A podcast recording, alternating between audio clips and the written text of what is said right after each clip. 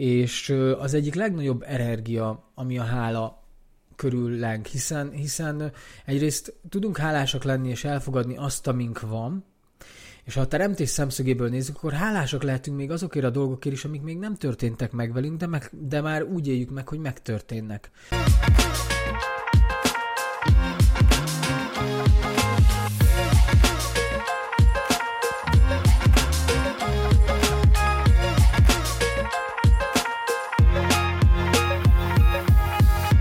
Sok szeretettel köszöntelek az Érzelemsúli Instant Podcastjében. Ez a rövid, inspiráló, motiváló és fókuszváltó podcast, amiben minden hétfő reggel hozok valamilyen érdekes, inspiráló történetet, ami segít neked, hogy jól induljon a hét.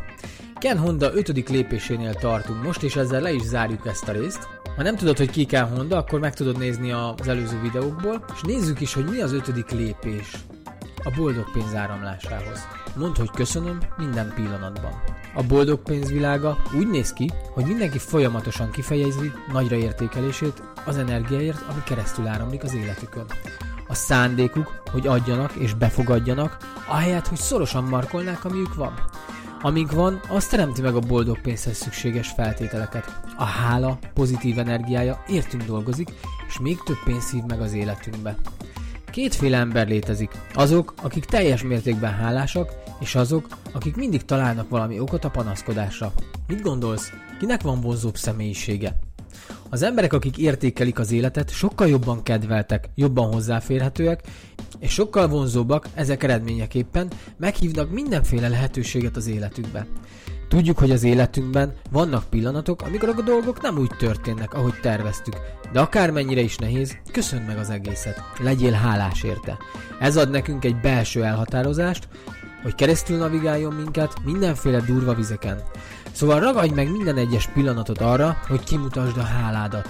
Legyél elismerő magaddal szemben, ha áramló hálában élsz, az életed tele lesz váratlan csodákkal. Amikor efféle flóban vagyunk a belső világunkkal és a körülöttünk élőkkel, akkor boldog pénzzel élünk. Az életed tapasztalatokból épül fel. Amikor meg fogsz halni, nem azon fogsz aggódni, hogy mennyi pénzt csináltál, vagy mennyi pénzed van a bankban. Nagyon kétlem, hogy a halálos ágyadon a bankszámládat fogod ellenőrizni. Megemlékezel az összes emberről, akit szerettél, és a dolgokról, amiket tettél. Ha szerencsés vagy, azok fognak körbevenni, akik a legjobban szerettek, amikor eljön az ideje, hogy elhagyd ezt a földet. A történet lényege, hogy amiket birtokolsz, nem a legfontosabb dolgok az életedben. Az emberek azok, te vagy az. Szóval koncentrálj arra az életedben, hogy mit tesz téged igazán élővé, amíg itt vagy, és alkoss annyi csodálatos emléket, amennyit csak bírsz.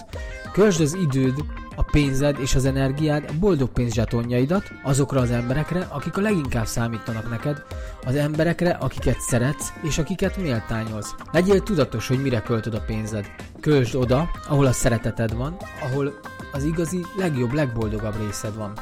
A helyzet az, hogy nem biztos, hogy sok pénzre van szükséged ahhoz, hogy szép emlékeket gyűjts a szeretteiddel. Bármerre is járj, legyél nyitott a rengeteg lehetőségre. A lehetőségek akkor nyílnak meg előtted, amikor kreatív vagy. Amikor kockázatot vállalsz, elismerve érzed magad, reményekkel teli és bőségben vagy, és nyitott a befogadásra.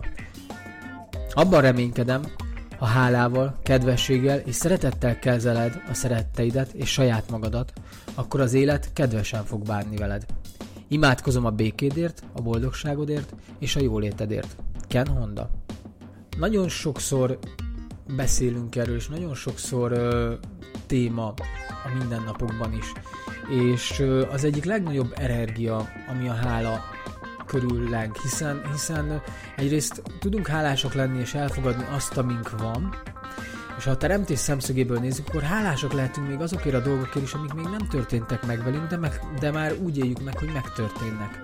Tehát a hála kifejezése, és főleg napi szinten kifejezése, és minél többszöri kifejezése, az teljesen át tudja transformálni az embereket. Megint csak a miért kérdésekre tudok visszakapcsolni, ami nagyon sokat tud segíteni ebben. Ha most hirtelen nem tudod megmondani, hogy miért vagy hálás, akkor tedd fel a kérdéseket. Tedd fel a kérdést magadnak. Miért vagyok hálás? Miért tudok hálás lenni? Miért lehetek hálás az életemben? Miért lehetek hálás a múltamban? Miért lehetek hálás a jövőmben? Milyen emberekért vagyok hálás?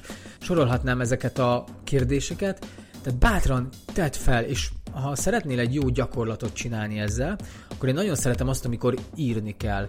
És mondjuk, hogyha felteszed a kérdést, hogy miért vagy hálás, és ugye van olyan rész, amikor nem neked kell kitalálni, és hagyhatod is, hogy ez megszülessen csak így a tudattalanodban, és a fókuszváltásodat segíti, de le is írhatod. Írjál le 10, 20, 30, 40, akár 100 olyan dolgot, helyzetet, emberi kapcsolatot, élményt, bármit, amiért hálás vagy.